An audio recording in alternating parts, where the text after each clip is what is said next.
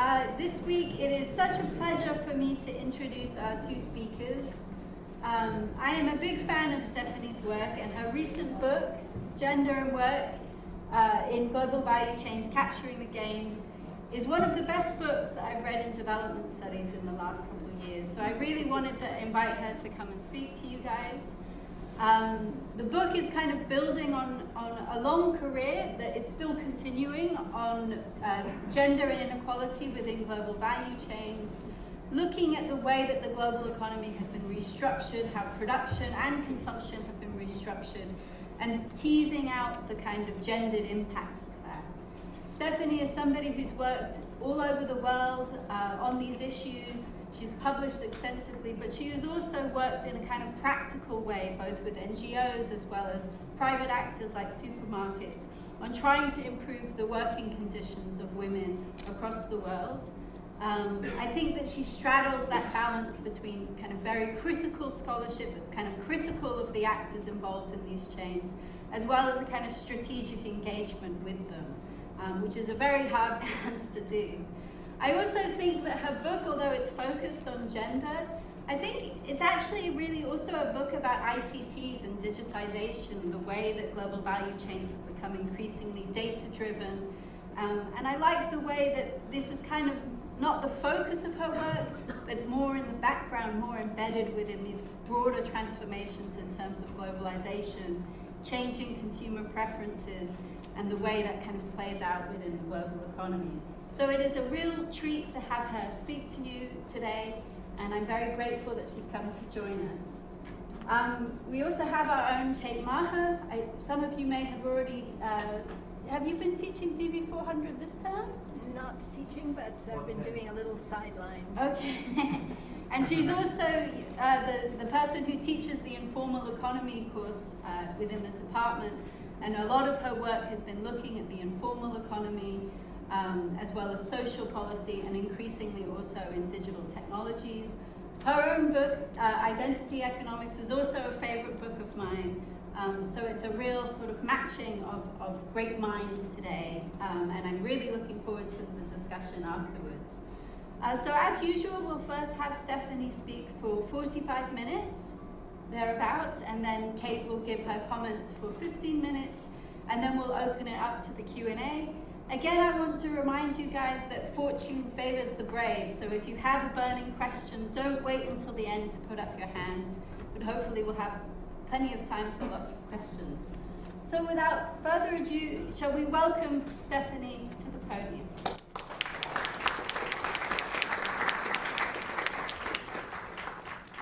Um, thank you very much and, and, for the invitation to be here. It's a great privilege. Um, the LSE um, has always been um, very close to my heart and all the, the research um, uh, and that is carried on here and, and so many brilliant students that have come out of various of the master's programs at the LSE.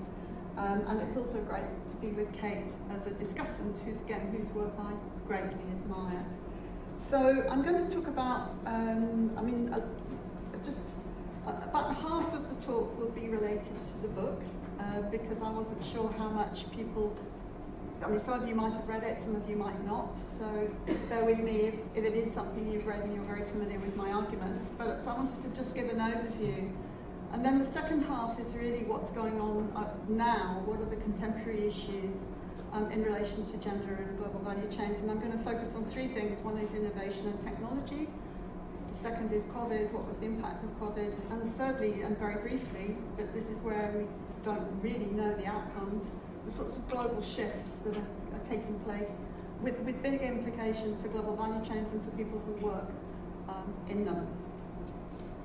Um, so just as a sort of a framing, um, just roughly, um, it's, it's uh, argued that approximately um, somewhere between 50 and 80% of global trade passes through global value chains. Um, very difficult to get the data, by the way, so that data issue is really critical because most data is collected at the point of export and import. So trade is counted solely when a product crosses a border. The reality is that in complex global value chains, commodities can cross borders multiple times. If you've got an iPhone on you, it's probably got the components from 26 countries, if not more, in it, and many of those components will have multi multiple times cross borders. So the statistical way of, of acquiring data and information based on trade between nation states, when you're in a global value chain world, doesn't really work because they're organised in much more complex ways. So a rough estimate, World Development Report 2020, was that there was a big increase in, over time um, from the late seven, well, from the 70s, um, and uh, that a slight decline recently um, in the last. Well, we're a bit ahead of 2015. The date, their data was up to 2015. Some of the big players. What's the key of a global global value chain is that the trade is coordinated by primarily by very large multinational companies um, especially retailers. A lot of my own work on the gender side is focused on retailers, but other multinational companies are also heavily involved in coordinating. Um, and I'll go through in a bit more detail in a minute how that coordination takes place. But basically, a company like Walmart doesn't just go out to the local wholesale market and put in an order to fill their shelves for the next week or the next month. They pre-program nine months in advance, often more, and not only pre-program with their immediate suppliers, but also with their indirect suppliers. So a Walmart buyer might be negotiating with the person who, uh, the company that is bringing the product to them, plus the, the, the factory that produces them, plus some of the input suppliers into the factory that produces those commodities.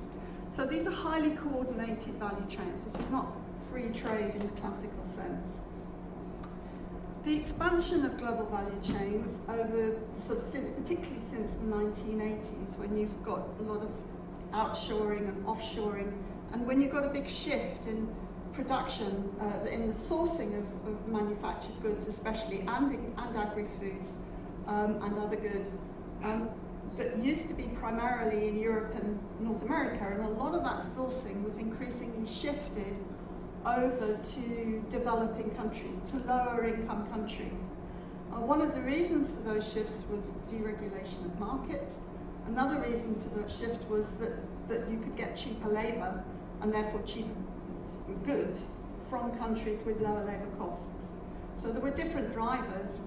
Um, in terms of the number, and, and, and, one of the outcomes of that process of, of, of global um, outsourcing was that it drove massive increase and helped to drive a massive increase in employment in developing countries, in lower income countries, but very significantly, I mean, a, a, a, a, large proportion of people working in these global value chains were women. So it actually generated jobs, uh, particularly uh, for women who in many countries had previously not had paid work. Um, not always, but in many countries that was the case. Um, so you've got this talk about the feminization of work or the feminization of employment. We don't have good data for it, just as we don't have good data for global value trade through global value chains because it only looks, the data really only comes at the point of the border. We also don't have very good data for uh, uh, the number of workers working in global value chains. Because if you simply take data from producers at the export level, you've only got part of the value chain. You're not looking at all the outsourcing that's going on within a country that feeds into an export good that is then finally exported. So the data we do have, um, and this is a bit old, some of this data, but it, it's the data that it, it's quite a lot of time trying to collect it. Um, uh, and it should come with a health warning.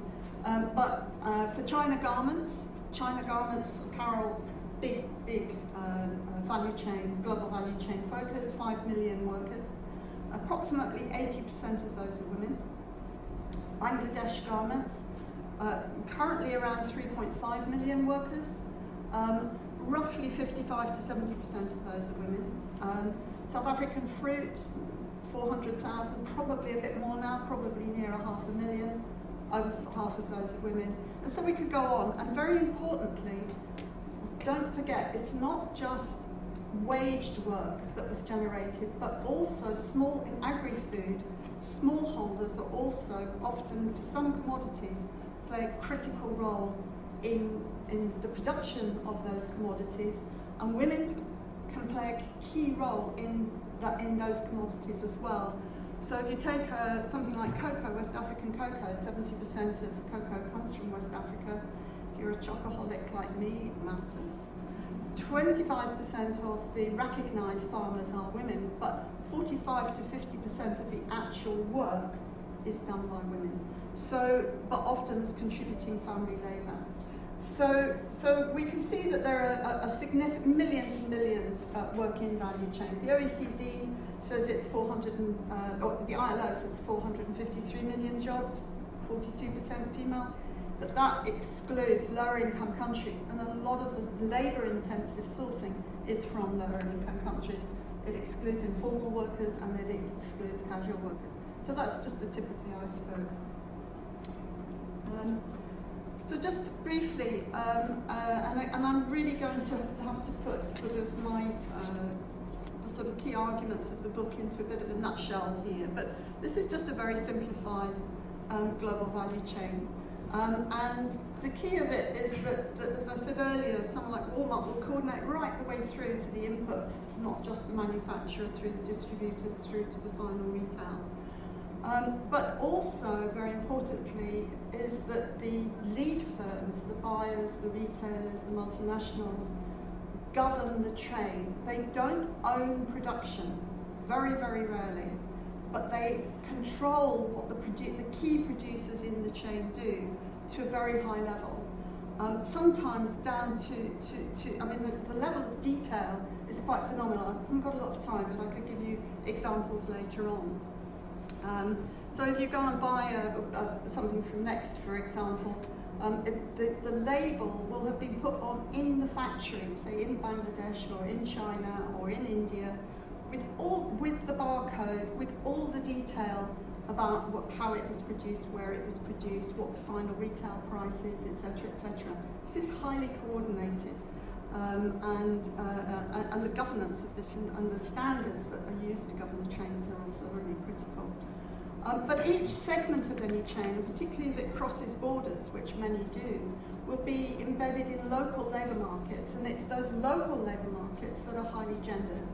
And it's from those local labour markets that, that both men and women are drawn into production in different ways. Some as kind of core workers, often with quite good benefits, but often as casual workers, smallholders, etc. And the key argument in my book, which I'm going to elaborate a bit more in a, in a minute, is that uh, particularly with the retail value chains, a big dimension that underpinned the expansion of retail value chains, uh, which are highly consumer focused, what really underpinned their, their expansion was the commercialization of reproductive work. So basically my argument in a, in a nutshell is work that was traditionally done in the home or in households, largely by women, largely unpaid, for, uh, for free, has slowly been drawn into commercial production. And as it's drawn into commercial production, women have been increasingly drawn in to the production of those goods. So these retailers, and that's really focusing more in on the retailers specifically, retailers are highly consumer focused. They watch their customers like hawks. Don't know how many of you in this room have loyalty cards, supermarket loyalty cards. If you do, the reta- those retailers know more about you than you know about yourself. Because they don't only know they don't only know everything you buy. They know if you've got a slight alcohol problem. They know if you constantly suffer from headaches. They know whether you've got pets, they know how many children you've got. There's all sorts of information they get immediately on the information you've given them, but they also profile you based on publicly available information. So on top of that, they'll know where you live, what types of postcode you have, etc., etc. Now what really interested me, and, I, and I've got to be careful of the time, but um, what really drew me into the gender dimension of global value chains, and I was working on it when I was at IDS in Sussex, at, at Institute of Development Studies, and I was doing some firm level interviews with a major supplier into a large retailer in the UK, a man, um, and this was in the 2000s. Uh, and suddenly this man started to talk to me about gender, which kind of shook me. I mean, I had I was very interested in issues around gender, but why was this major supplier into a retailer talking about gender? And he said, well, it's quite simply said, 70% of our customers are women. And if we're not focused on gender issues, then we're just not focused on what's happening in relation to our customers. And he said, what we have is a, is a just one of our teams specializes in monitoring gender trends and particularly in relation to female employment, what type of work they do, what kind of hours, etc. And so a lot of the kind of expansion was based on, on really facilitating, particularly supermarkets, but other retail as well, what we call a one-stop shop. Women are increasingly in paid employment, but they also largely take responsibility for the um, uh, cooking, for care in the home, etc., etc. So the retailers really focused themselves and a lot of the expansion was how to facilitate that and how obviously to sell more and make a profit out of it. So ready-made garments, um, food, ready-prepared food, white goods, there a whole range of, of things that they produce. The other dimension uh, um, of of the retailers, though, in terms of this retail expansion, particularly in the global north, and I'll come back later to the global south, um, uh, Europe and North America, is that, again, to expand was to produce goods that were cheaper and cheaper and cheaper. One of the key ways in which they do this, the big retailers, the big multinationals, and they have enormous control over their suppliers because of their purchasing power from those suppliers is the types of purchasing practices that they then implement onto the suppliers. So for example, if you're a big retailer, you don't want to hold stock yourself because the more stock you hold, the more cost it is to you.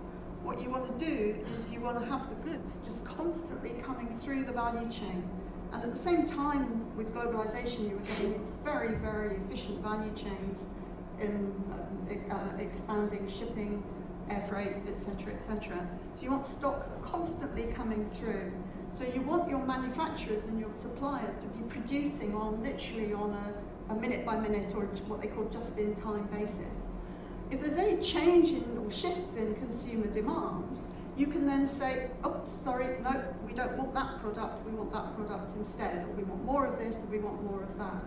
So suppliers have to work on a just-in-time basis to their big buyers but where the, the where orders are constantly changing, but also very importantly, where there's constant downward pressure on the price at which they produce and sell to the retailer. And this is a battle that uh, what's called the purchasing practices. And how many suppliers deal with that pressure is by offsetting the risks and the costs onto their workforce. So you hire a core workforce, which will give you the quality of the product you, you need to supply, and then you have a casual or an informal uh, or a, supplementary or a subcontracted workers who are just brought in on an as-need basis to give you the volume you need to meet your buyer's requirements.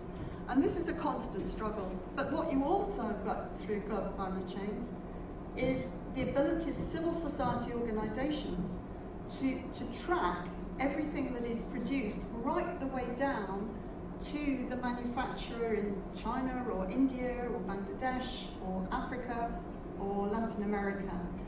Because as I said earlier, because of this level of governance, the, the, the identity of the ultimate buyer is put on the product at the point of production. So it's very easy there for civil society organisations to identify the end buyer and then campaign not necessarily against the supplier, but against the buyer themselves and say, you know, you're, you're causing, you're, you're, using all this cheap labour. So there are a lot of civil society campaigns, still are, but particularly prominent in the, in the 90s, I would say, and into the 2000s. And as a result of some of those civil society campaigns, you got uh, uh, the Oxfam behind the brand is one example, I could have given many. But as a result of that, many of the big multinationals now have codes of labour practice and other codes that they particularly relate to, sport, to, to wage workers. So you have to meet minimum standards um, if you're, you're supplying um, labour standards, if you're supplying some of the big retailers. Um, and or you, you need to um, uh, have other commitments in relation to, say, smallholders, fair trade is an example um, of a, a, a, smallholder initiative, that, as well as workers, but particularly focused on smallholders to improve their position within the global supply chain.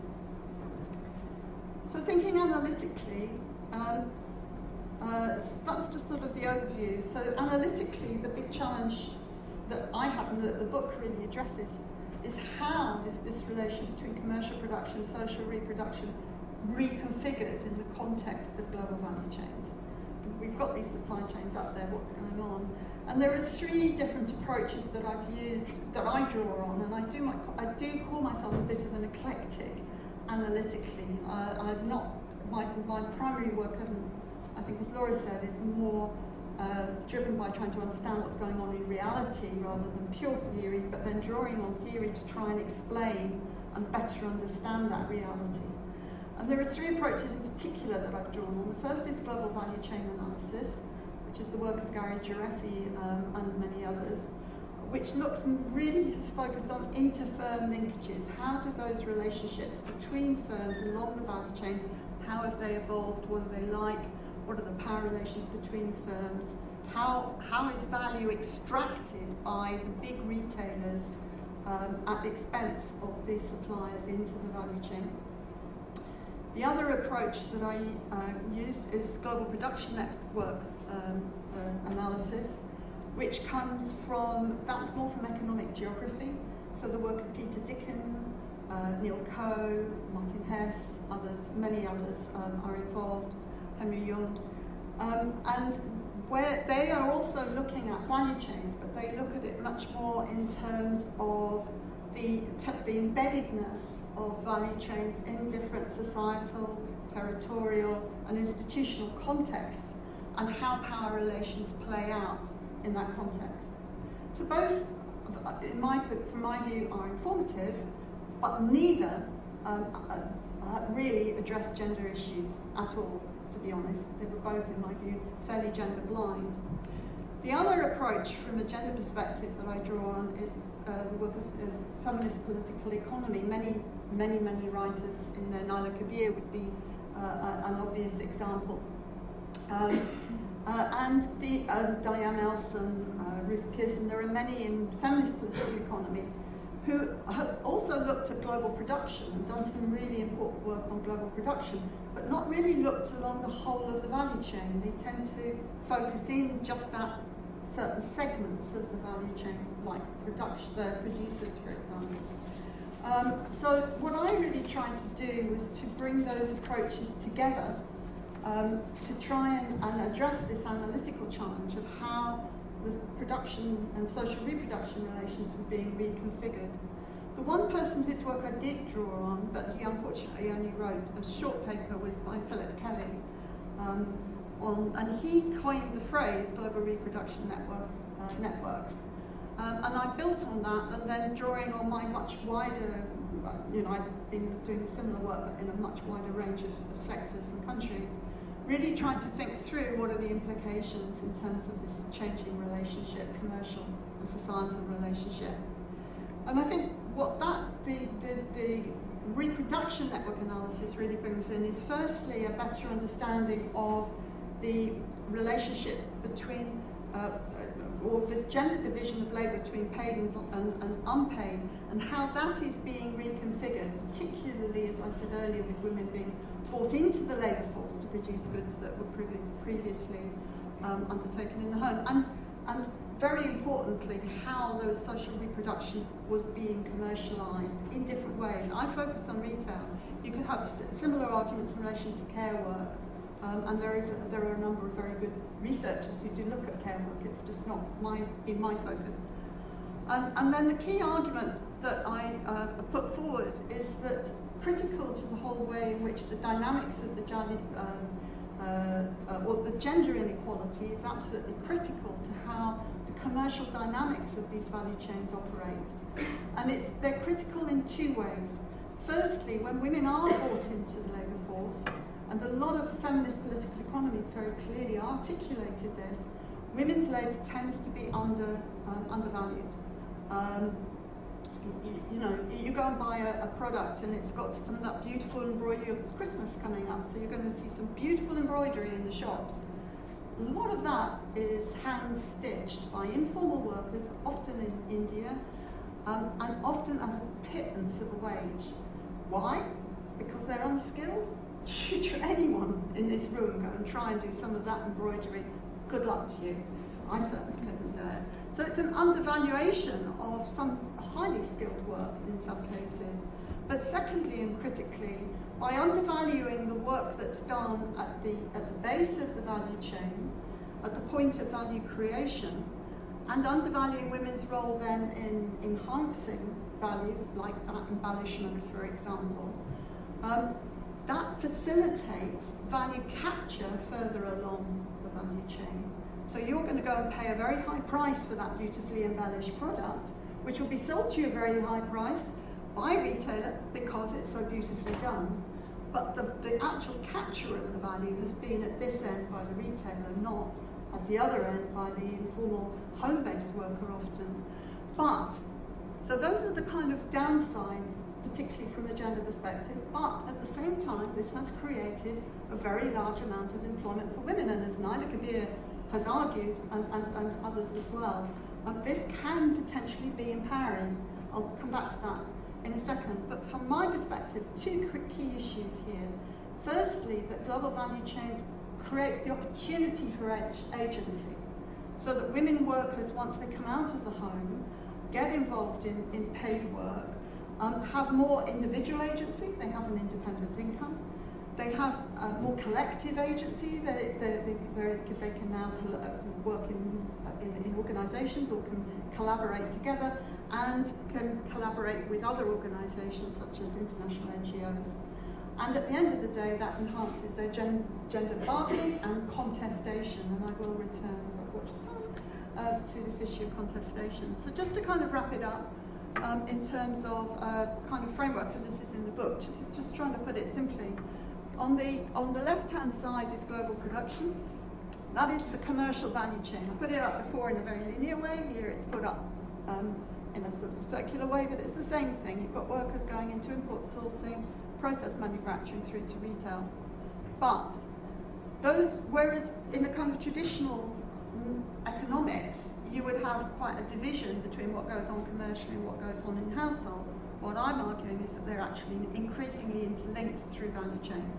Those big retailers monitor those households like sharks. They know exactly what's going on um, in those households.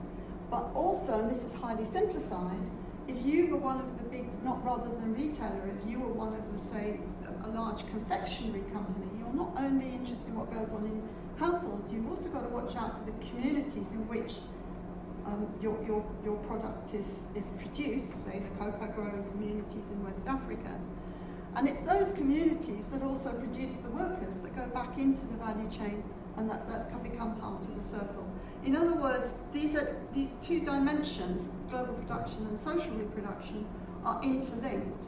And increasingly, in this kind of value chain world, the big multinationals and the big retailer, retailers are, are, are equally interested in both dimensions, or not equally, this is the driving bit because this is where you get the profit, but they need to know about what's going on on the other side in order to get their markets to expand, etc., etc. So is this empowering or not empowering? From a value chain perspective, and there's been long debates, and theoretical debates, uh, amongst particularly in feminist political economy, um, between those who argue it is empowering, Kabeer being uh, a very important example. Um, um, Dunaway is, is a, another academic from the US who argues it's very exploitative and disempowering. NGOs argue it's all horrendous. These poor women, they work their asses off. Sorry, excuse my French. They, they work themselves, uh, their fingers raw, um, and they get paid a pittance for it. Very, very exploitative. Businesses will, and they'll provide lots of examples. The companies will come back and say, yeah, but look, they're really benefiting from it, and they will provide examples. So you have these kinds of two opposites to some extent.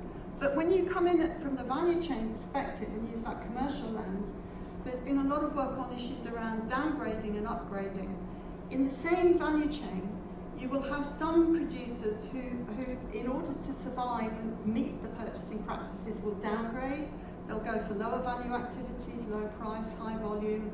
Um, they, they, they accept that they're under commercial pressure. They'll just churn women workers over. Very exploitative, uh, very poor wages, and, and certainly very little gender equality. But you will also, in the same value chains, and sometimes even in the same factories, have upgrading pressures where some of the suppliers will be able to produce much higher value goods or engage in higher value activities, uh, a lot more tied in with innovation and lean production. They will get their profit through higher productivity rather than lower wages. Don't forget, it's, it's, it's not the wage that matters, it's the unit labour cost that matters.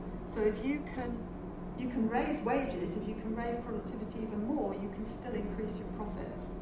Um, they then need to attract and retain more skilled workers. And in order to do that, they'll pay better wages. If those workers are often women, they will often then provide more equitable, uh, uh so not always, but they're more likely to provide uh, more equitable conditions, or at least have the opportunities um, of that. So in other words, from a value chain perspective, really what I argue is that it's, uh, it goes both, it, you, you'll find both um, in the same value chains. Um, given time, I'm not going to go into these. These are some of the examples of case studies that are in the book in quite a lot of detail. One is cocoa in Ghana, um, which I, I highlight as a downgrading challenge. Kenyan flowers, where a, lot of contestation in the, in the in 2000s, but you definitely had some improvements um, and protests. And a, a, lot of change comes about through protests. But I'm not going to focus on that. I want to move on to the more contemporary challenges. Um, and there are three things that I briefly want to touch on. And I think the first one is issues around innovation and technology. And that, that really is important for the whole economic upgrading story. Because what some people argue is, well, yeah, if you get economic upgrading, then actually how you economically upgrade is you introduce more and more capital, um, capital equipment, uh, you innovate, uh, etc. And that when you do that, what actually happens is you get the defeminization of the labour force. In other words, women were brought in uh, in large numbers in the 2000s or the 1990s, 2000s, but that you will slowly see them being expelled uh, now, or, or there'll be a decline at least in the level of female employment. Um, very importantly, that does vary across sector. The kind of data that you get does vary, and particularly between manufacturer and agri-food. Much more difficult to, to um, innovate and, and, use modern high-level technology in agri-food than it is in manufactured goods. But, and I, just from a value chain perspective, I would think we need to also be a bit careful in taking data that has been acquired through traditional um, uh, st uh, statistical uh, techniques, particularly based largely on labour force data, and apply it to a value chain, and therefore assume that you're getting a, sh a shift in the value chain. So if, I, I, haven't got time to go into the detail, but if you think of a, factory that used to be a car factory that had all of its own cleaners and its own uh, catering service, etc. It now outsources the cleaning um, and it outsources the, the, the, um, uh, the catering. Those two previously would have been counted as part of the part of the car factory. Now they're not because they're run separately by a catering firm and by a cleaning firm. So they disappear. So you, but you haven't necessarily had any decline in the number of workers. What you've had is a change in the type of work and who outtake, undertakes that work. And just very quickly, another example that's often given is Bangladesh garments. because Bangladesh garments used to be around 80% female and is now roughly around 60-65% female. Um, absolutely true, there's been a, a relative decline as they've shifted from woven to knit, but it used to be 80% of 1 million workers, it's now 60% of nearly 4 million workers. So the absolute number of women working in Bangladesh garments has gone up, even though the relative number has declined. So I think we just have to be a little bit careful um, of the stats. But also very importantly, and that goes back to the example I just gave, what we have seen um, in um, value chains is, with the expansion of value chains, is a massive growth in the role of services, particularly linked to trade. Um, so just uh, to give you uh, OECD number, uh, the um, services in trade, uh, or trade-linked services rose from 23% in 2008 to 45% in 2013. And that's not just the kind of example I gave. There are many, many other services that, that if you're if you fragmented production across a whole range of countries and suppliers, you then have to bring in to help um, coordinate and, and manage that, those relationships. And women are uh, in services, over half of service employment is female. And the types of jobs that are needed are often um, kind of soft jobs, as they call them. I, I don't call them soft, but others do. So I think, again, we have to be a bit careful in that there might be a, a decline in the narrow sense of the sector, but you also have to look at the broader value chain and what else is going on elsewhere to fully assess what the gender implications are. Very difficult because we don't have, necessarily have the data. I should add, Walmart has the data for its own value chain because they monitor it all, just that's private data them. Um, so data does exist, it's just we don't have access to it. The next um, big issue that clearly impacted value chains is COVID. Um, and that was quite interesting. I was involved in, in, in, quite a bit of research around value chains in COVID. Um, and just, again, just highlighting a few things. The first is it really varied by value chain. The impacts really varied big time by value chain. In garments, it was really a horror story initially. Um, it, uh, it, uh, roughly around 70% of global um, uh, garment production is undertaken by women. It varies by, between countries. Um, but um, what some of the big buyers, or many of the big buyers, when all the shops closed, they just suspended orders. And some even suspended, Mark Anner has done some excellent work from Penn State University on this. They didn't just suspend orders, they suspended orders that were already in the process of delivering. So a good had been, the garments had been produced, they were already in shipment, and then they cancelled the order.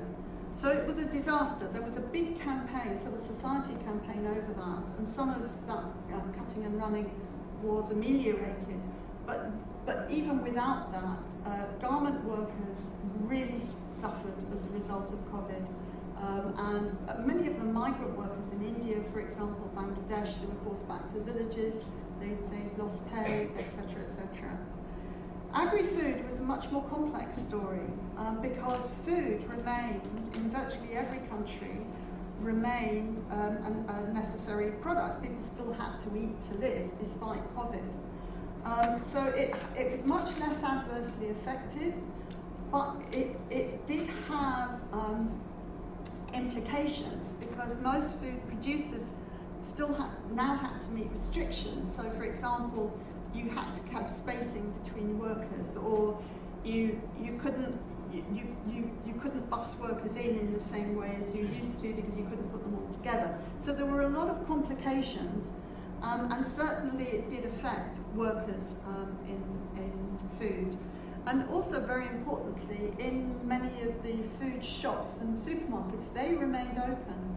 The majority of employment in most countries, a few exceptions, but most countries in the global north and the global south, of, of retail service industry, the, the majority is female.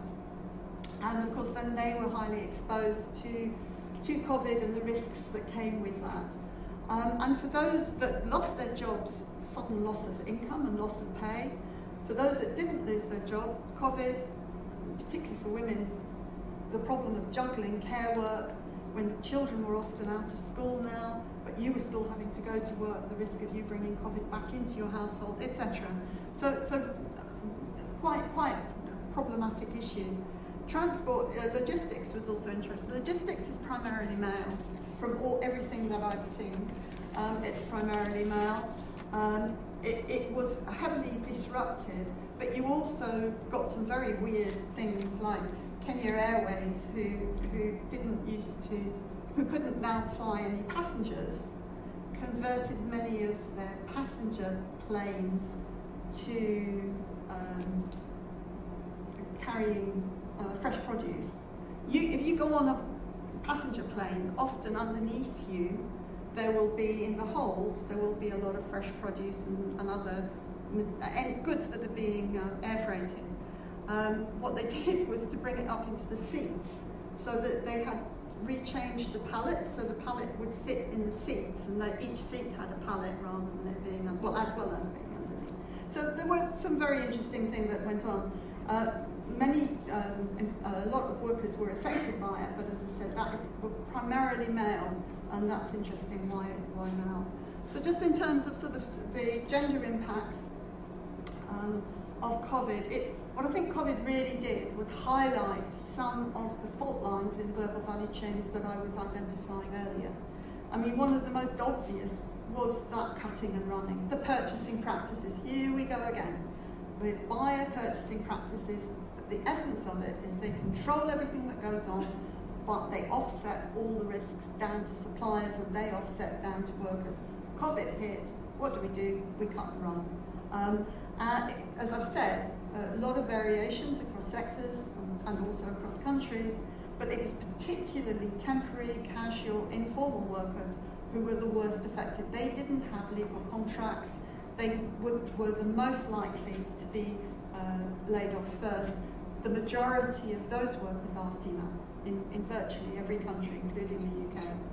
The second also, and this was what a lot of the research we were being asked to look at, was issues around data and, and how do we monitor what the gender impacts are.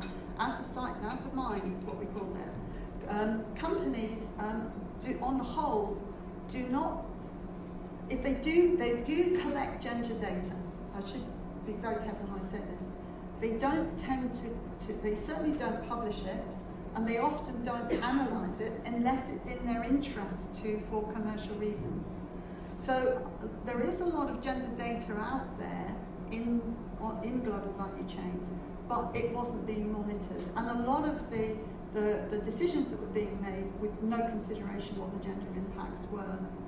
But certainly what COVID did um, was to, um, to I, I would argue, to set back a lot of the gains that had been made by women workers in many countries. Um, uh, and, well, we can, there was a whole talk about buying, um, building back better. I'm really not sure that we did build back better. But what I should also say, of course, COVID was almost immediately followed by a whole series of other global shifts and geopolitical tensions that are going on. I'm not going to go into all those big geopolitical tensions. I'm sure you're very familiar with the US-China tensions being the most, from a value chain perspective, the most relevant because a lot of that is tensions over how uh, outsourcing went from North America to China. And China has now become an expert in the production of goods previously produced in North America. So, of course, what Donald Trump argued for was reshoring, bring the jobs back home, bring the productions back home. And to some extent, that has begun to happen. But from a gender perspective, from a worker perspective, what's been brought home has been highly, highly uh, advanced technology, technological investment with very few jobs associated with it. So although Trump has uh, that policy, that strategy, has had some impact in terms of reshoring, it hasn't had that much effect in terms of job creation. And I think it's unlikely to as well. Nearshoring is another one. How do you cut the cost? Because COVID was so disruptive of value chains, um, and getting goods from one end of the world to the other end of the world is very expensive. So a lot of, uh, of big multinationals and retailers move much more towards nearshoring. Source as, as much as you can, as near as you can. So if there's a disruption, you'll be less disrupted. So that shifts production around a bit. And then, of course, the, the, latest one is friend shoring, only, only source from your friends, not from your potential adversaries. Um, I, am not going to go into that one, uh, but that is, there is a sort of reconfiguration going on. In terms of my own research, where we've really been focused on the last few few years, is what is South-South trade and the rise of South-South trade, what we call the regionalisation of value chains. Um, and um, South-South trade has really increased. Uh, if you just to give you a bit of data, I've got it's not up there, but um, this is according to UNCTAD. Um, the, uh, in 2018, there had been a shift trade between countries in the global south, and that includes China. I mean, there is a you know, what is the global south, but including China, went up from 39% to 57% by 2000, and I can't remember, sorry, I haven't got it down the exact dates, but there's been a significant increase so that now the majority of trade, uh, of exports from the global south go to other countries within the global south. Um, but also what we've got um, is um, uh, regionalisation of value chains. So within Latin America, within Asia and within Africa, increasingly with growth in consumption, growth in jobs, urbanization, you're getting rising middle classes in those regions. You're getting companies within those regions becoming the lead firm. Um, so the lead firm are increased, firms are increasingly not American and European. They are Asian, African, or Latin America. And I've been involved in a big research project in, in Africa, which people look more at Asia and Latin America in terms of those trends, but that trend is also happening um, in Africa. I got just two examples up there. ShopRite is a major supermarket, South African supermarket. It operates in 14 countries across um, sub-Saharan Africa. Foschini is a, is a South African uh, re, uh, garment retailer, um, also operates in, I can't remember the exact number of, of, of companies, but is also an international uh, brand. So they also, uh, Foschini own um, Whistles, Hobbs, um, and one, two others in the UK. So, so the kind of that idea that it's all companies in Europe and North America controlling what goes on in Global South, there's shifts taking place here. Um, and those shifts are multiple, um, and, they, and they're taking place within Africa as well as in Asia and Latin America.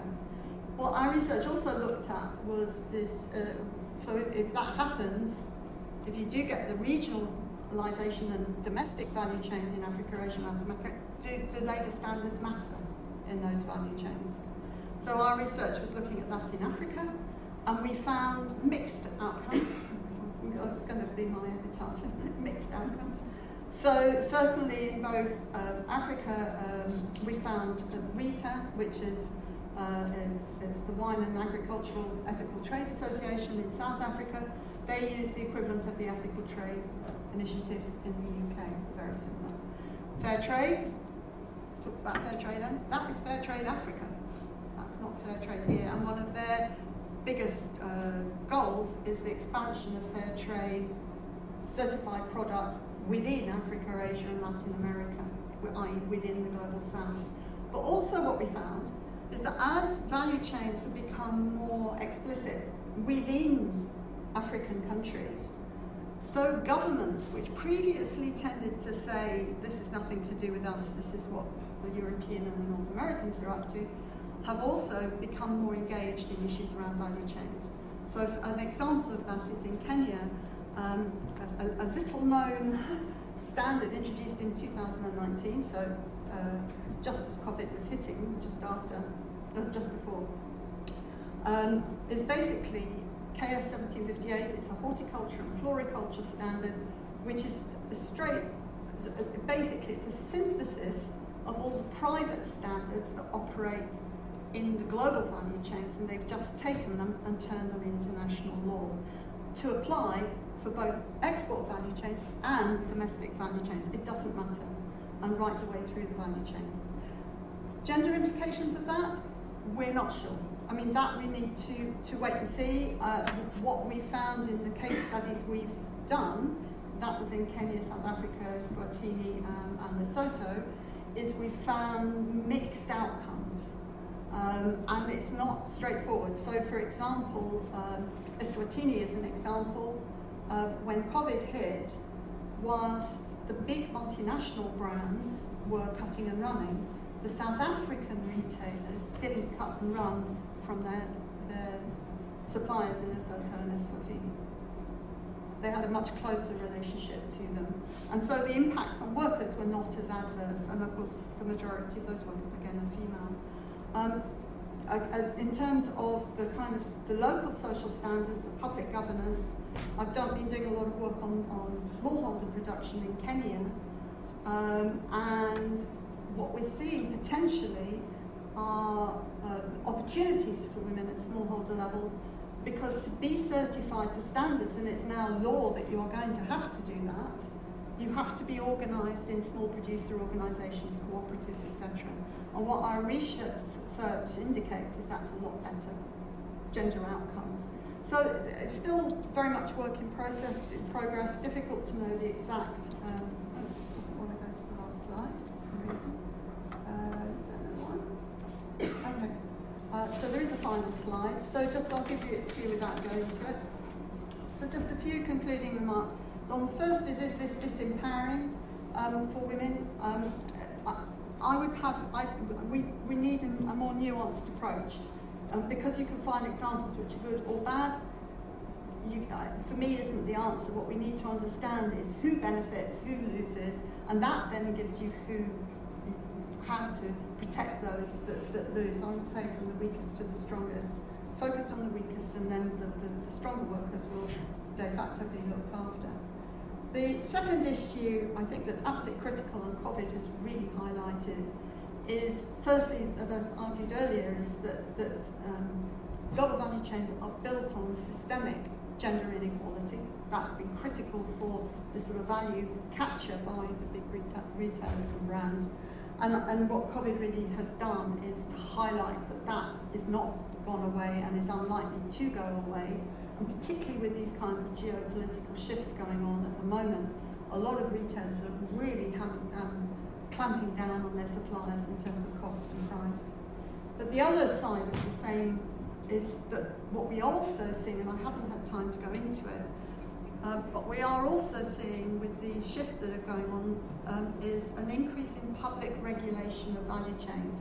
I gave the example from Kenya, but I know the UK has left the European Union, but the European Union is in the process of introducing human rights and environment due diligence legislation. Um, I can give you the details later if you want. Um, across a range of, of, dimensions, but one of them is on corporate responsibility, um, sorry, corporate sustainability due diligence, which will come in in 2026 for all big multinationals selling in the EU um, or operating in the EU, and that will apply not only to their own operations, but across their whole supply chain, irrelevant of where they source. Now that's going to be a big ask for those multinationals. Even though the UK is outside the EU, de facto, that legend, those companies will be operating in the UK, or the vast majority will. So they'll be following EU legislation irrelevant of whether they, the UK follows or not.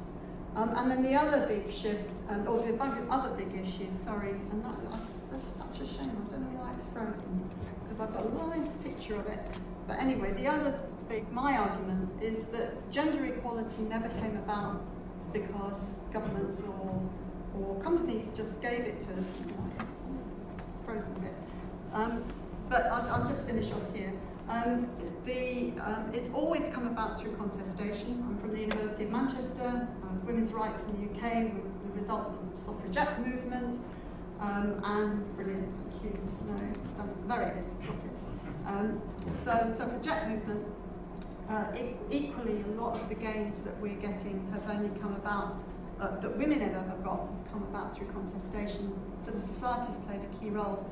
If you're following the news at the moment, Bangladesh in Bangladesh, there's a major uprising going on by garment workers, primarily led by women garment workers, um, because arguing for higher wages, that the minimum, legal minimum wage should be much higher if you're going to have a living wage. They haven't had any increase in wages in Bangladesh for over five, five years, um, or about five years, even though the cost of living has gone up. So that contest, and, and some of the multinational brands are supporting them.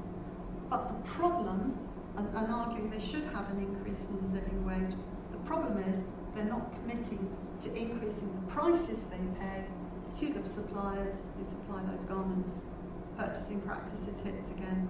So ultimately, this is contestation continues to be. Um, but I'll finish there because I think it still it still opens up the value chains provide this kind of channel for these sorts of issues.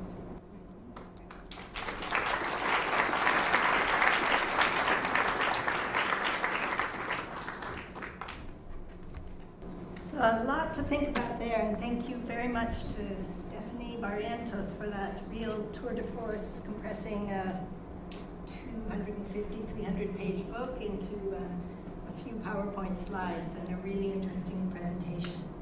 So I want to start with just my, my sense of how, how this uh, comes together. What I really liked about this book was the whole idea of using a gender lens to examine how global value chains reconfigure the boundaries between commercial production and social reproduction. And we've talked in DV400 a lot about how the economic and the social come together in various different ways in the, the, the coming together of states and markets and the shaping of development processes. So the idea of seeing women's paid work and unpaid work, the profit motive and the motives of care and well-being, production and social reproduction, there's a kind of Polanyiish sense there that we're looking at how the economic and the social interface through the process of uh, global value chains and how that reshapes economic directions. And there was an interesting engagement, I thought, between feminist economics and conventional economics to try to tease some of these things out.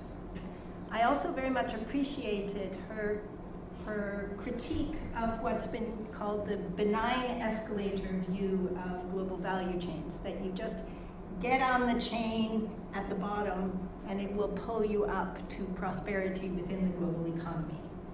And I thought it was very useful to have this idea that work at the bottom of the chain doesn't necessarily lead to better paying conditions, that these are things that have to be fought for. And the third thing that I thought was really useful was the whole idea that not only is it the case that um, decent work outcomes are not inevitable, but gender equitable outcomes are also not inevitable. Okay? But they can be opened up by particular patterns of policy intervention and contestation, either individually or collectively or in, in uh, concert with a number of other organizations, civil society organizations, public governance, etc. And in understanding the way that upgrading and downgrading come together and trying to understand how the dynamics of the chain help us to work out how to improve the way that chains function rather than just to get trapped in the machinery and dragged in, down in the race to the bottom. So all of those I thought were really, really useful ways for looking at global value chains in a, a, deeper and more dynamic way to try to get a sense of what their wider gender implications were. However, I think that there are a number of issues that don't, that we need to sink our teeth into a little bit more, starting with the whole idea of embedded tensions, which is discussed in the book. The idea that there are tensions between global value chains as something that exploit women's cheap labor and global value chains as a source of opportunity for women that could lead to you know, jobs, income, economic autonomy. The whole idea of increasing women's labor force participation as liberating, enabling empowerment has really been challenged, and this is mentioned in the book, really been challenged by, you know, decades ago by Guy Standing's work on informalization and feminization, the idea that globalization has created a dynamic that creates more women's jobs, but more informal, downgraded jobs in the process. So this idea of um, supermarkets is expanding into Africa. We have a sense that, um, that, that access to food, clothes, household goods in the context of low-income countries is somehow something that provides you know, convenience or makes life better off for women, but this is not being viewed clearly in the context of the entire dynamics of the chain. Who produces, who consumes these things?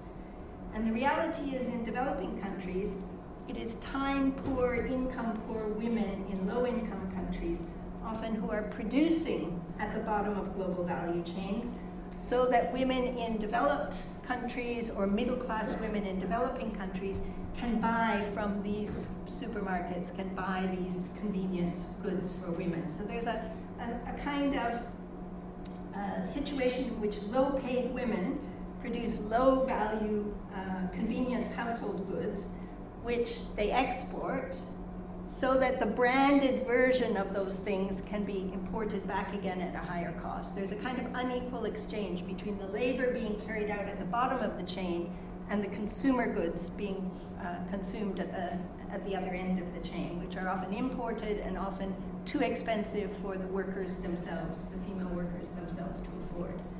So I think there's a question here of how do we ensure that the boundaries between women's paid and unpaid work between production and reproductive work are shifted in a positive direction when the producers often are unable to buy the goods that are being produced and when household incomes are often depressed rather than increased by working bottom value chains. The second issue that I want to raise that connects with a, a core theme in the book is the whole idea of gender articulations. How do the linkages between production and, um, and social reproduction, between paid and unpaid work, the dynamics of upgrading and downgrading. How do these come together in ways that either improve or fail to improve um, women's opportunities and uh, their, their potential for empowerment? It's argued in the book that is a central issue is the undervaluing of women's skills in the sphere of social reproduction, household work, cooking, sewing, that kind of thing, leads to the underpaying of women when they enter the labor force in global value chains. Now, if we look at the actual historical process through which women's, women became a cheap labor force in global value chains, we actually see a situation in which it has much less to do with women's undervalued skills and a great deal more to do with the repealing of labor regulations that might have protected those women from being undervalued and paid low, insecure wages. So it's not so much that societal norms are key to undervaluing women's uh, work, but more about the use of liberalization, structural adjustment to repeal the regulatory uh, frameworks for labor that used to protect workers back in the era of ISI when they were working in local factories, led to deindustrialization, and now has brought in the global value chains where regulation is happening, happening at the level of the lead firm. And you have a situation where women are carrying out both female types of jobs, um, food production, uh, garment production, but also the production of electronics, and they're undervalued female labor in all of those situations. So it's not so much whether this is women's work, it is the dynamics of the chain that tend to undervalue women's work when there is nothing to protect those women. And I mentioned structural adjustment and the deindustrialization, the undermining of local industry, the repealing of labor regulations, the creation of special economic zones, which in fact, remove uh, labor protections as part of the deal of these special economic zones, remove minimum wage legislation, etc. And you have a situation in which work is fragmented not by women moving between paid and unpaid work, but actually by the dynamics of the chain. And uh, Stephanie Barrientos mentioned the whole dynamic of price, speed, and quality. So within the value chain, all of the firms involved have to produce at a particular quality, at a very rapid speed, meeting a particular price point, which is often set so close to the actual cost of production that it's very difficult to make any money out of it. I'm at five minutes? Okay. So you, um, it's really important to think about the ways in which those dynamics of trying to meet the price points that are set so tightly at the speed and the quality required actually lead to a continuous layering of, of outsourcing using labor contractors to bring in cheaper labor that is kept in a different site. Um, there's a, a, a, nice phrase from a, a, an article on global value chains in, in Houseware by um, Orlando Brugman, who says, off-site, out of mind. Those who do the auditing in global value chains, they go to the factory, they audit what's going on there. If you outsource to labor contractors and have workers in another place, or you outsource to informal firms elsewhere, nobody looks at those. Nobody knows what's going on in those lower tiers that are well under the radar of various types of codes and standards. And in fact, Stephanie Barrientos in her own work has declared that labor contracting is the Achilles heel of codes and standards because they carry out forms of informal, downgraded um, management of labor that codes and standards can't catch. So uh, um, just uh, one or two other things just to, to mention. The issue of, um, what did I want to say? The whole importance of the ways in which upgrading and downgrading come together. So upgrading, as was mentioned, has to do with firms moving into better processes or higher value products or even into higher value chains. But the way that upgrading, uh, sorry, that's economic upgrading, but also social upgrading, which is about improving the, the conditions of work, the pay, the, the capacity to organize. But often, up, economic upgrading happens without social upgrading, and it's more often women that are left behind as the flexible labor force as firms upgrade, say, from uh, apparel cutting and trimming to textile production, etc., moving up the chain with higher value types of uh, activities, but leaving women in the flexible side of the, the packing, the seasonal labor, the filling in when you have a big order side of things. So upgrading, economic upgrading can take place, but women are often on the side where they get downgraded. And in fact, um, Stephanie mentioned the ways in which upgrading often pushes women out of the value chain as you have higher capital, higher skilled types of activities, maybe which require higher levels of education that women don't have. But it also happens at the other end of the value chain. As unemployment increases, even in things like garments that are inhabited are, are dominated by women, men start taking over those jobs if they're the best jobs around. So women get squeezed out whenever these jobs begin to become good jobs. Okay, just one, um, one final thing I think is really about the whole issue of governance and contestation. The, the whole idea of um, social, of, of public governance, private governance, and uh, social governance, trying to improve the way that firms operate.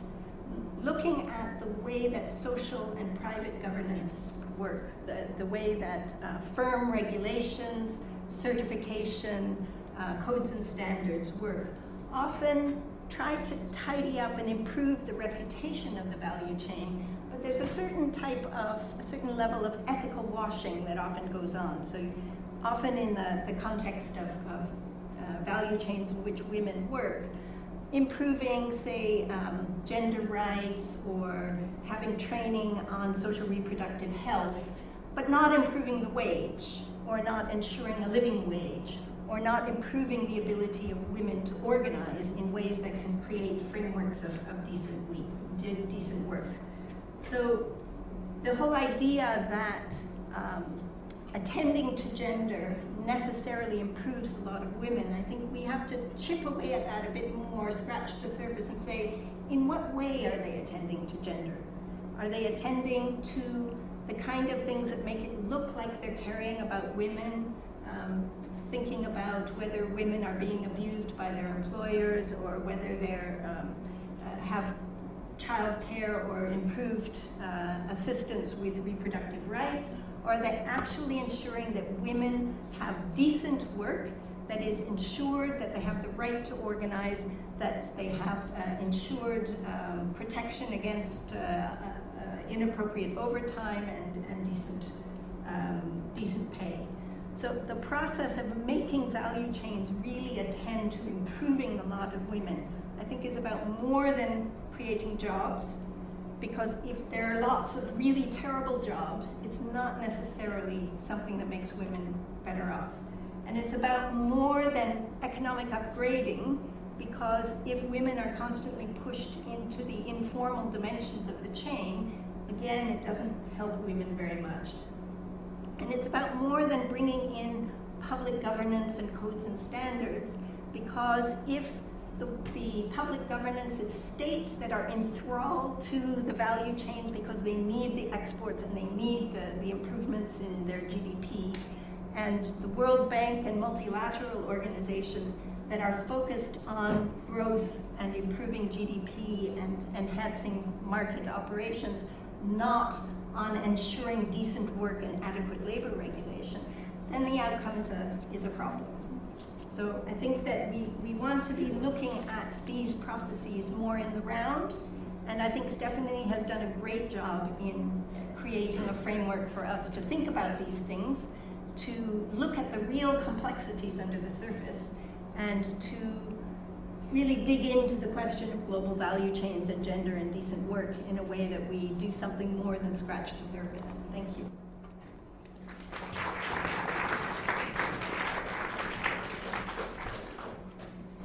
So thank you both for these wonderful uh, comments and wonderful things to think about. Um, do we have any, I'm going to take a couple of questions and then if you want to respond to also some of the comments. Um, do you prefer if I can take maybe three at a time, Stephanie? Yeah. So I think there's one over here, and then there's a gentleman down here. Uh, thank you so much for your talk. Honestly, it was very insightful. Uh, I was wondering, uh, since a lot of the focus was on uh, women as employees in the labor force, uh, I'd like to ask about women as employers or women-owned and led businesses and whether or not efforts to integrate them into the value chain, hence increasing their sizes and growth um, would improve the decent work or the good work conditions for women because empirical evidence has always shown that women employ women, they provide better uh, conditions for them to live in the workforce and so on, they provide transportation, all of these things that usually maybe in a lot of other places they wouldn't provide. So should there be more focus as well on how to ensure women-owned and businesses are integrated and expanding within the value chain? Thank you. Okay, thank you. And the gentleman down here. Um, so, uh, thank you for the uh, uh, interesting and wonderful talk. I've got a few questions. Is that okay? Yes. So, um, I was just wondering, um, like, the feminization of labor in the global south, does it lead to, uh, does it really lead to freedom of association? do the local, do the governments in the Global South allow that to happen? Does this lay the ground for uh, like a broader international women's movement? And I was also thinking about regarding the reshoring uh, or like sometimes called de-risking policy towards China. What does it mean for women in China? For those women worked or have been working in the garment industry? Uh, what does it mean for those um, uh, for women in for example, Southeast Asia or Mexico, who may start working in similar industries that have moved to those countries. Um, and also, um, similarly, what does the EU legislation do? Um, you know, how does it affect women working in India, China, in those industries? Does it have impact, how much of that can expand? Okay, can you p- pass it back to the lady here? Thanks for the talk. Um, I'm curious, uh, you talked about how the global value chain um, makes women have more agency and makes them more productive, but I was wondering if this ever came up in your research.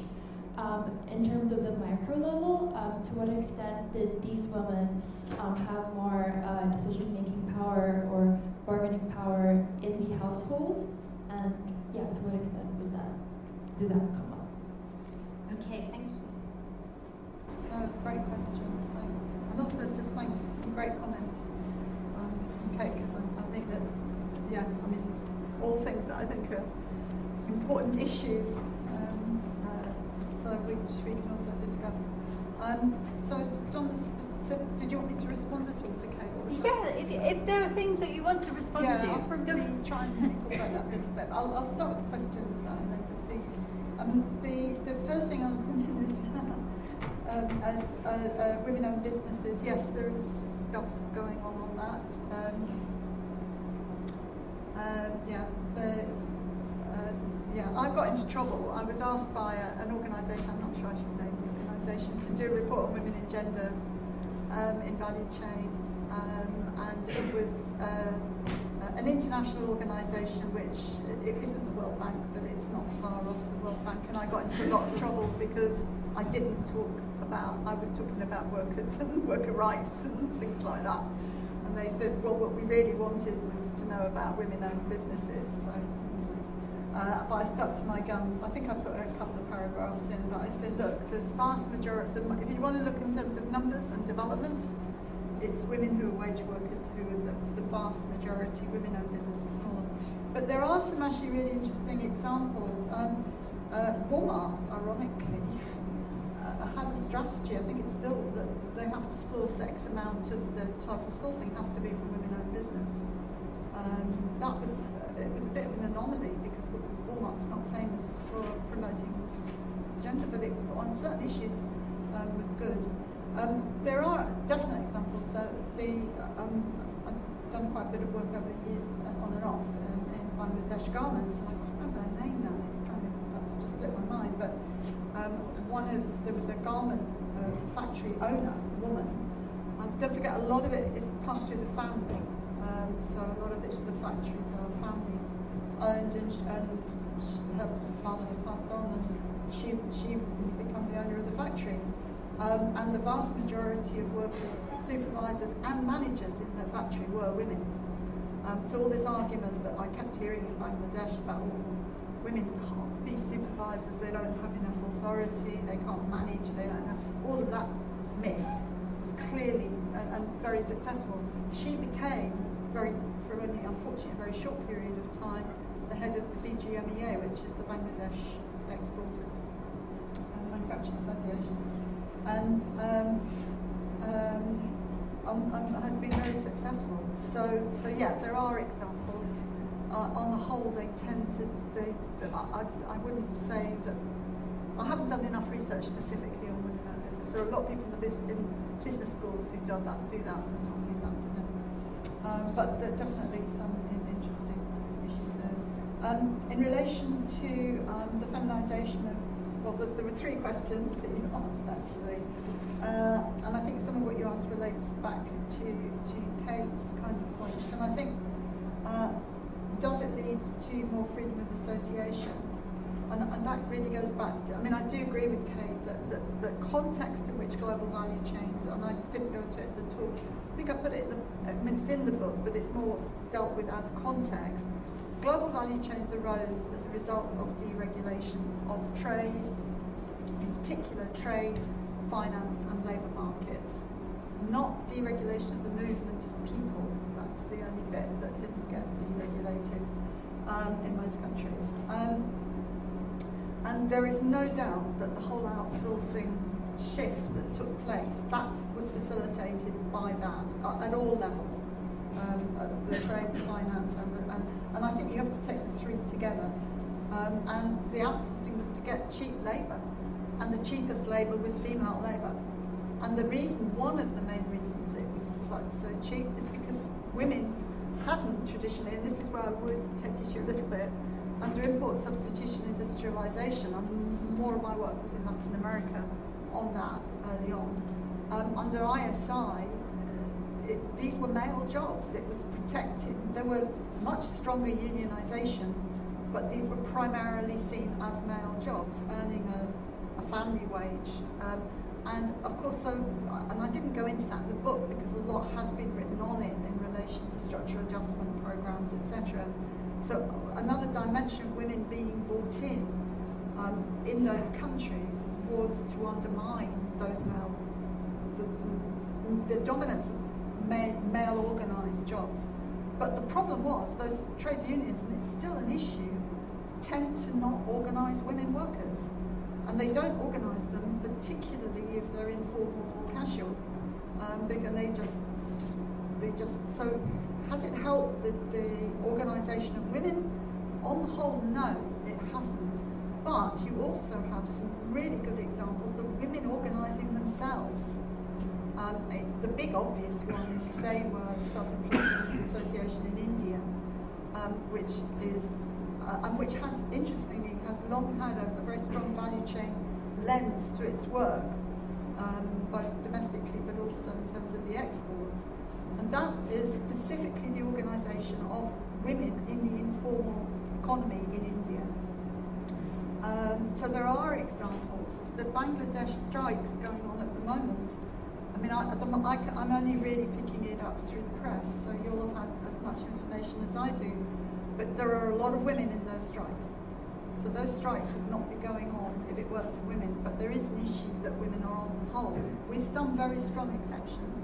There are some organisations in Bangladesh that have a very strong gender lens, but a lot of the more traditional unions don't tend to organise women. So it's it's a mixed issue there. I, I think a lot of the civil society campaigns. So I mentioned Oxfam, there's Christian Aid, War on Want.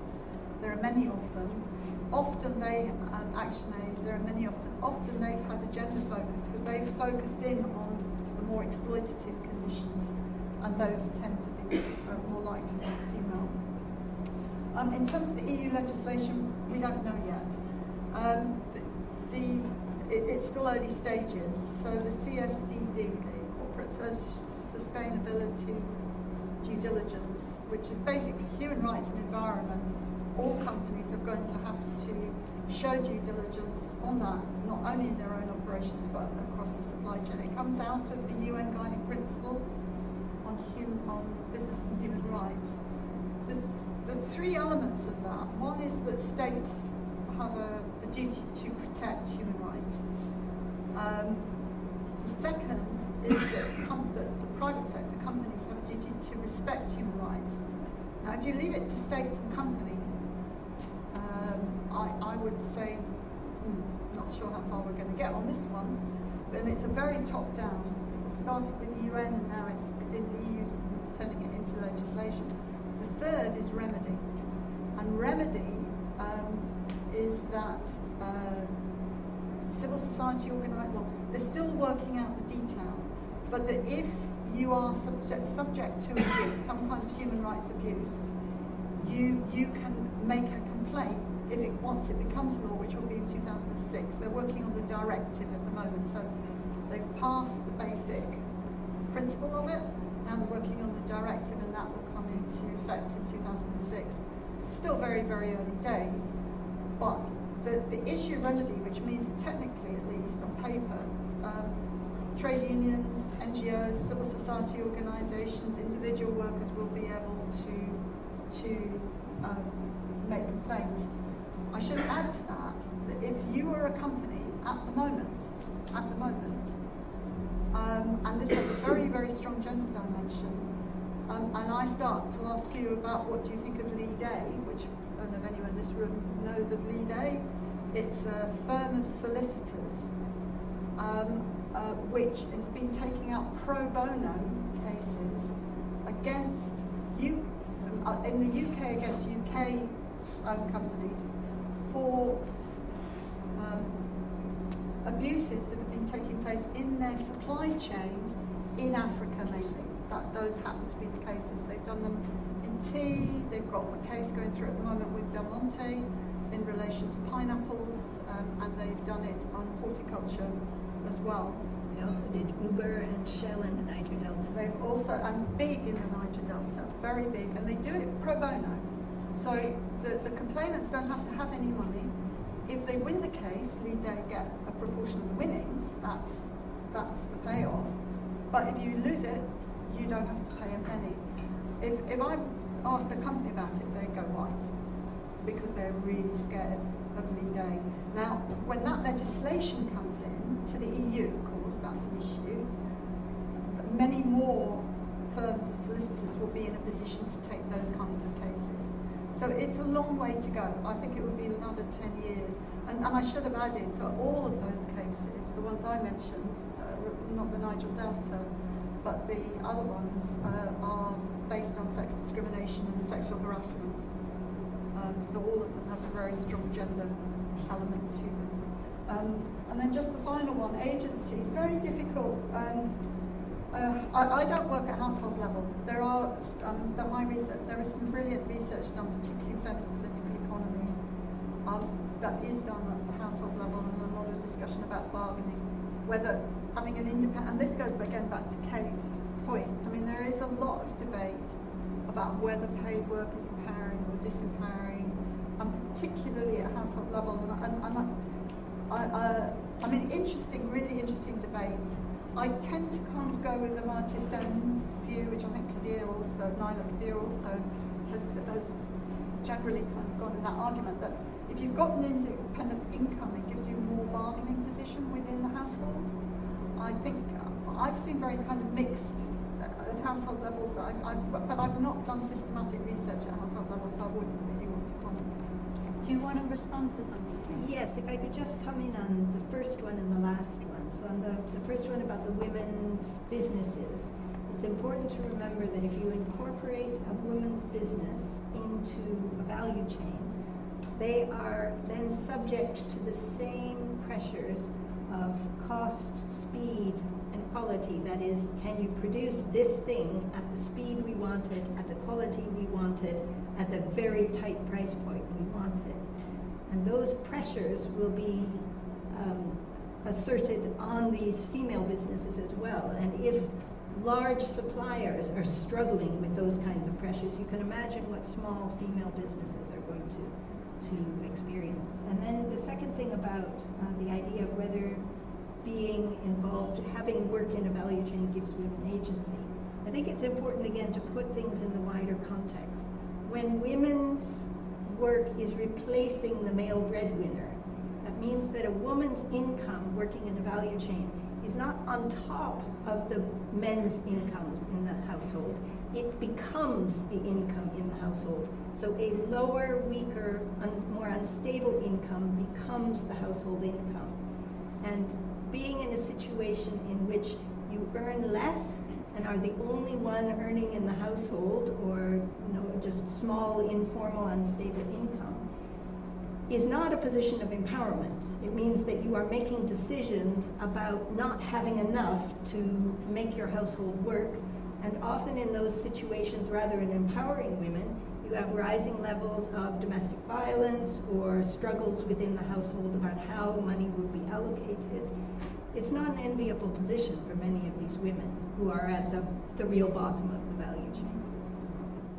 Okay, so we have three questions sort of in a row at the back.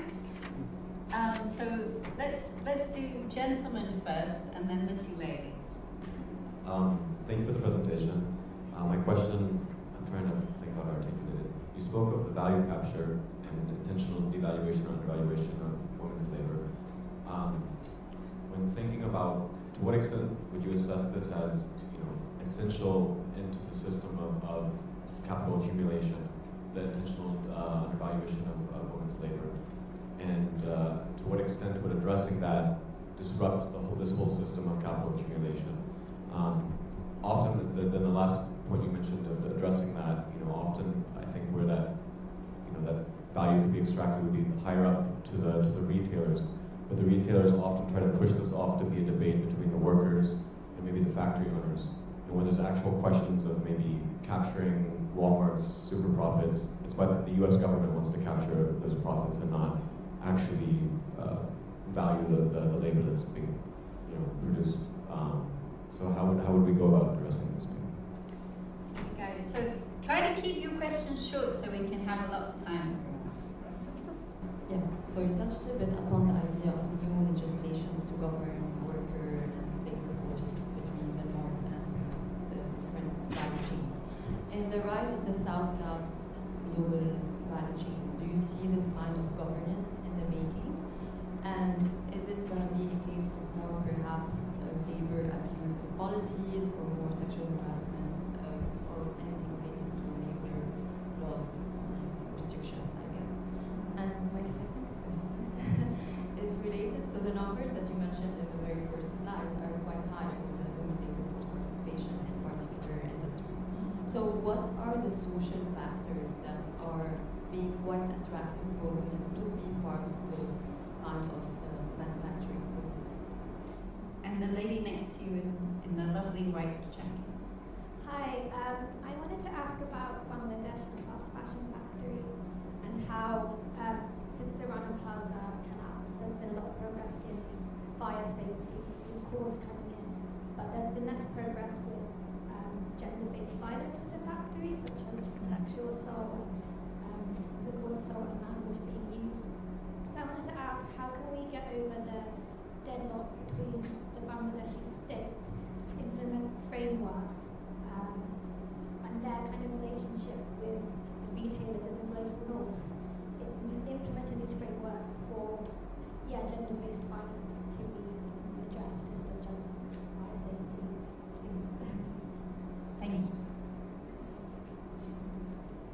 I'm hoping we'll have one more round.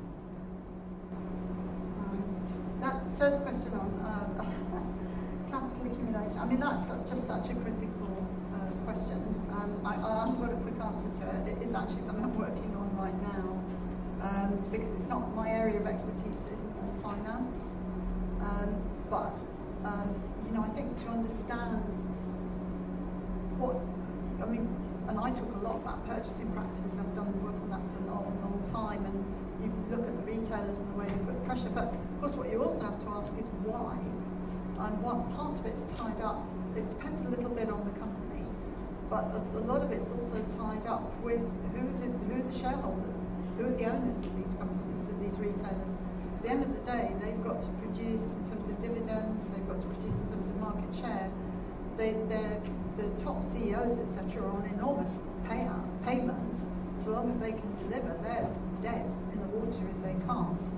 So it's very tied into the kind of financialization um, of global capitalism effectively, and that was really tied up with what happened in the 80s as well, with structural adjustment, and, and liberalisation kind of enabled that financialisation. And I, I, from my perspective, and I, I would accuse myself of that very much as well, value chain analysis doesn't look at that dimension sufficiently. Some do, there are some people I think it's really a critical thing, uh, a dimension. Uh, it's not something I have expertise in, but it is something I'm looking at right now. So I wouldn't want to give you any quick and easy answer, but we raised it it's key. And, and particularly now, in, with all this sort of restructuring that's going on, what's the implications of that for the financial system? I mean, I would leave others to do it, but I'd be very interested in trying to understand that interaction between value chain, financialization, capital accumulation, who accumulates the capital. Um, China is a large amount of the US debt is actually China, so I'll leave it to others with much more knowledge than me, but obviously value chains have an important dimension, role to play in that. I think the next question is um, the, the, shift to the global south. It very, very early days. I've just finished a project uh, two, year, two years where we're looking specifically at that. Um, I mean, Raphie Kaplinsky, who's a great value chain, one of the sort of early pioneers of value chain analysis, um, kind of years ago said to me, you know, oh, Stephanie, you know, as soon as it goes, as soon as the production, the, the buyers are southern, that nobody's going to be interested in the stuff you, the stuff you do. Um, I mean, I, I, get on very well with him, by she but we have these debates, you know. Um, I, I, I do keep reminding him, for, I worked with him for a long time at IDS and I first worked with him. He's, why are you, why are you interested in fair trade? It's 0.00000% of trade. I said, well, it might be, but I think it's important and I, I'm, I'm committed to it even if it doesn't go anywhere. I do remind him of that now, that in certain commodities it's, it's sort of 10% or plus or whatever of uh, international trade in those commodities. Uh, and then he says, yeah, well, you can't always get it right. so, anyway, um, I think it's just too early to, to tell. One of the things that really did come up is some of the, I, I really focused in on Africa. You're getting the same going on in Asia and Latin America, others are looking at that. Um, one of the things that really did come up, uh, though, is that the majority of, with some exceptions, Woolworths, Foschini, there are some exceptions in there, the majority of the African retailers and the African brands rely on public legislation. Now, public legislation is quite good. Uh, uh, depending on where you're sourcing. So if you're a South African retailer and you're sourcing from Lesotho, of course it's got much lower levels of legislation and, and you've got all kind of the issues of cheaper labour.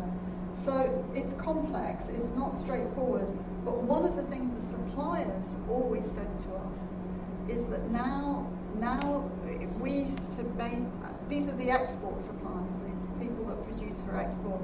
In the past, we we were under the, you know, we were really under the clamps of the big retailers. What they told us to do, we had to do. Now we've got options. So, um, you know, many of the companies don't have private standards, but we can decide to sell to them instead. Issue, though, is this quality issue, because even if you, they don't have formal standards, what suppliers also said to us is they struggle to get workers that will meet quality. And even the regional value chains, the buyers want quality. To get quality, you do need workers with a certain level of literacy, a certain level of uh, numeracy, and a certain level of ability to understand. It's not just that you produce a good, but how you produce it. And, and to get better workers, they have to pay more. So it might not be through the social standards but through other pressures that we did so. So it's not straightforward. What the actual outcome is very difficult to tell, but it, it wasn't all bad news. So Rafe is saying, oh, none of it will matter. Um, two of the big South African retailers are in the, and the UK Ethical Trading Initiative, Mr Price, which is a lower end, middle, mid, mid-end uh, clothing retailer, and Woolworths, which is the top end, both of which operate across all of Africa So too too early to tell.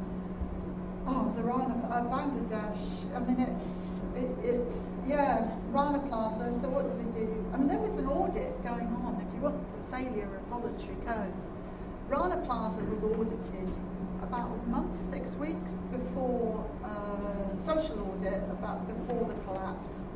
Um, perfect, no problems. Ticked off. 1,000 workers plus were killed um, about six weeks later. Um, and then all the brands moved in big time. Um, some denied sourcing from Rana Plaza, others accepted it. Primark it's due, which has got into a lot of trouble had previously got into a lot of trouble. They immediately said, yes, we were sourcing factory and immediately got involved in a compensation fund and, uh, you know, um, and, and setting up the kind of programs that were then established which focused on fire safety. But have they increased the wages? No. And now look what's going on in Bangladesh as we speak, literally. Three, four workers have already been shot, women workers. I think they were all women. Um, certainly the last two were women. Um, and, uh, and who's opposing pay increases? It's the, it's the government.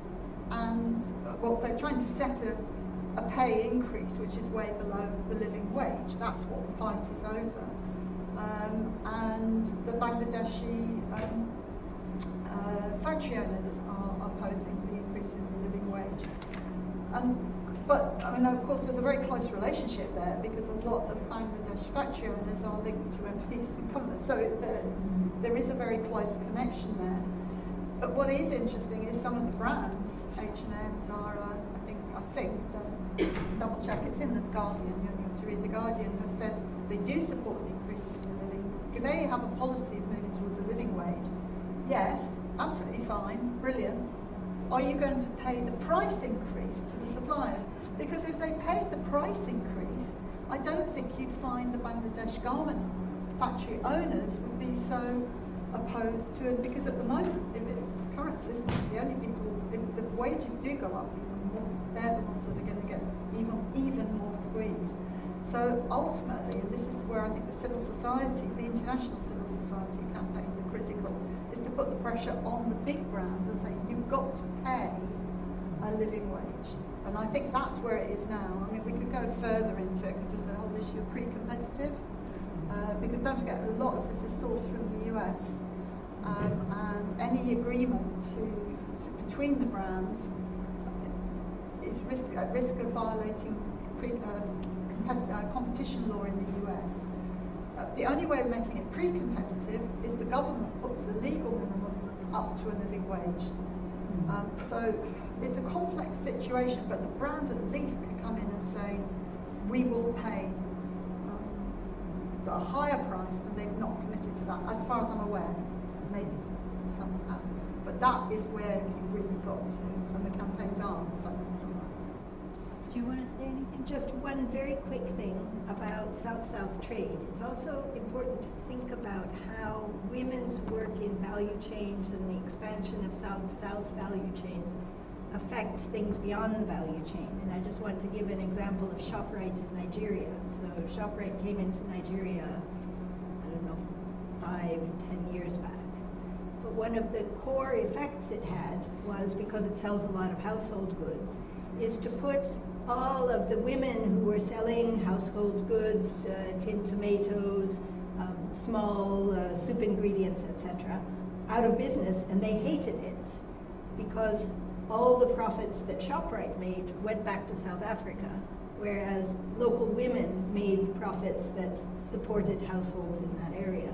So thinking about how value chains also recirculate the profits of things and may take, even if it's women working at the bottom of the value chain, may take money away from other types of jobs outside the value chain.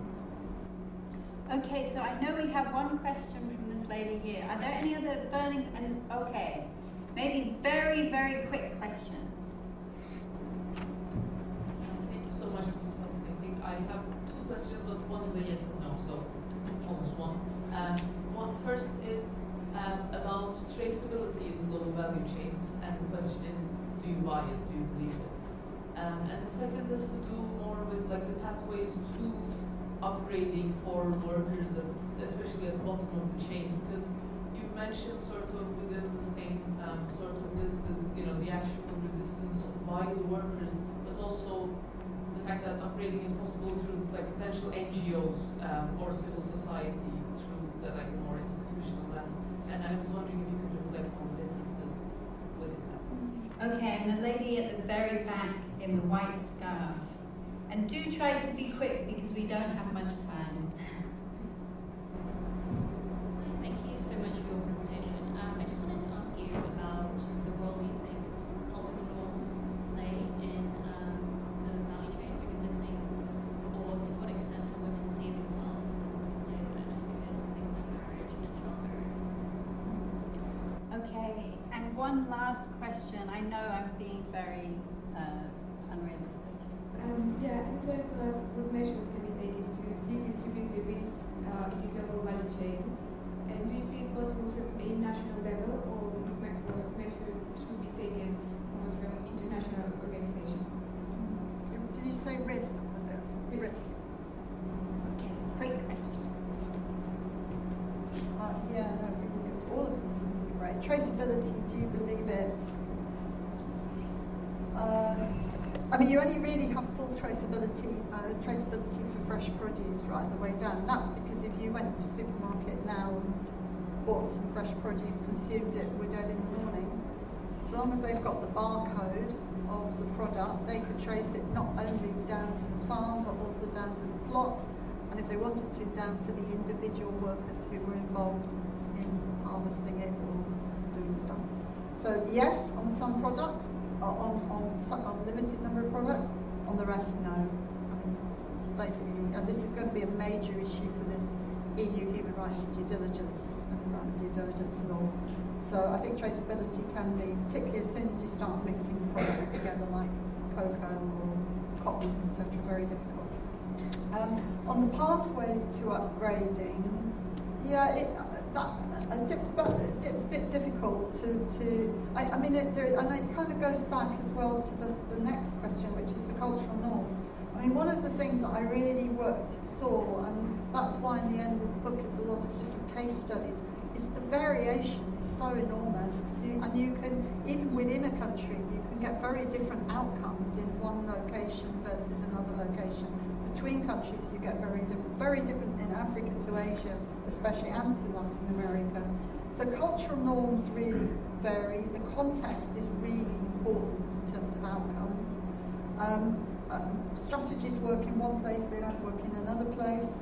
Um, I think civil society organisations have played a critical role, but ultimately, if you want to get into these value chains, as Kate said, and that goes back to that earlier point about women SMEs um, entering them, you know, play by the rules of the game, or you just won't survive. And those rules are that you don't drive costs down, drive price down, and, and take as much as you can. The only way in which some firms really do um, circumvent that is, is when they can get into niche and protect themselves. And then that goes on to that final question. Sorry, I'm just trying to be quick here. Measures to redistribute risk. Well, let's let's expand that slightly. Risk and value. Um, individual buyers, suppliers, it's very very hard to do. In certain circumstances, governments can, and there is a massive fight going on at, this, at the moment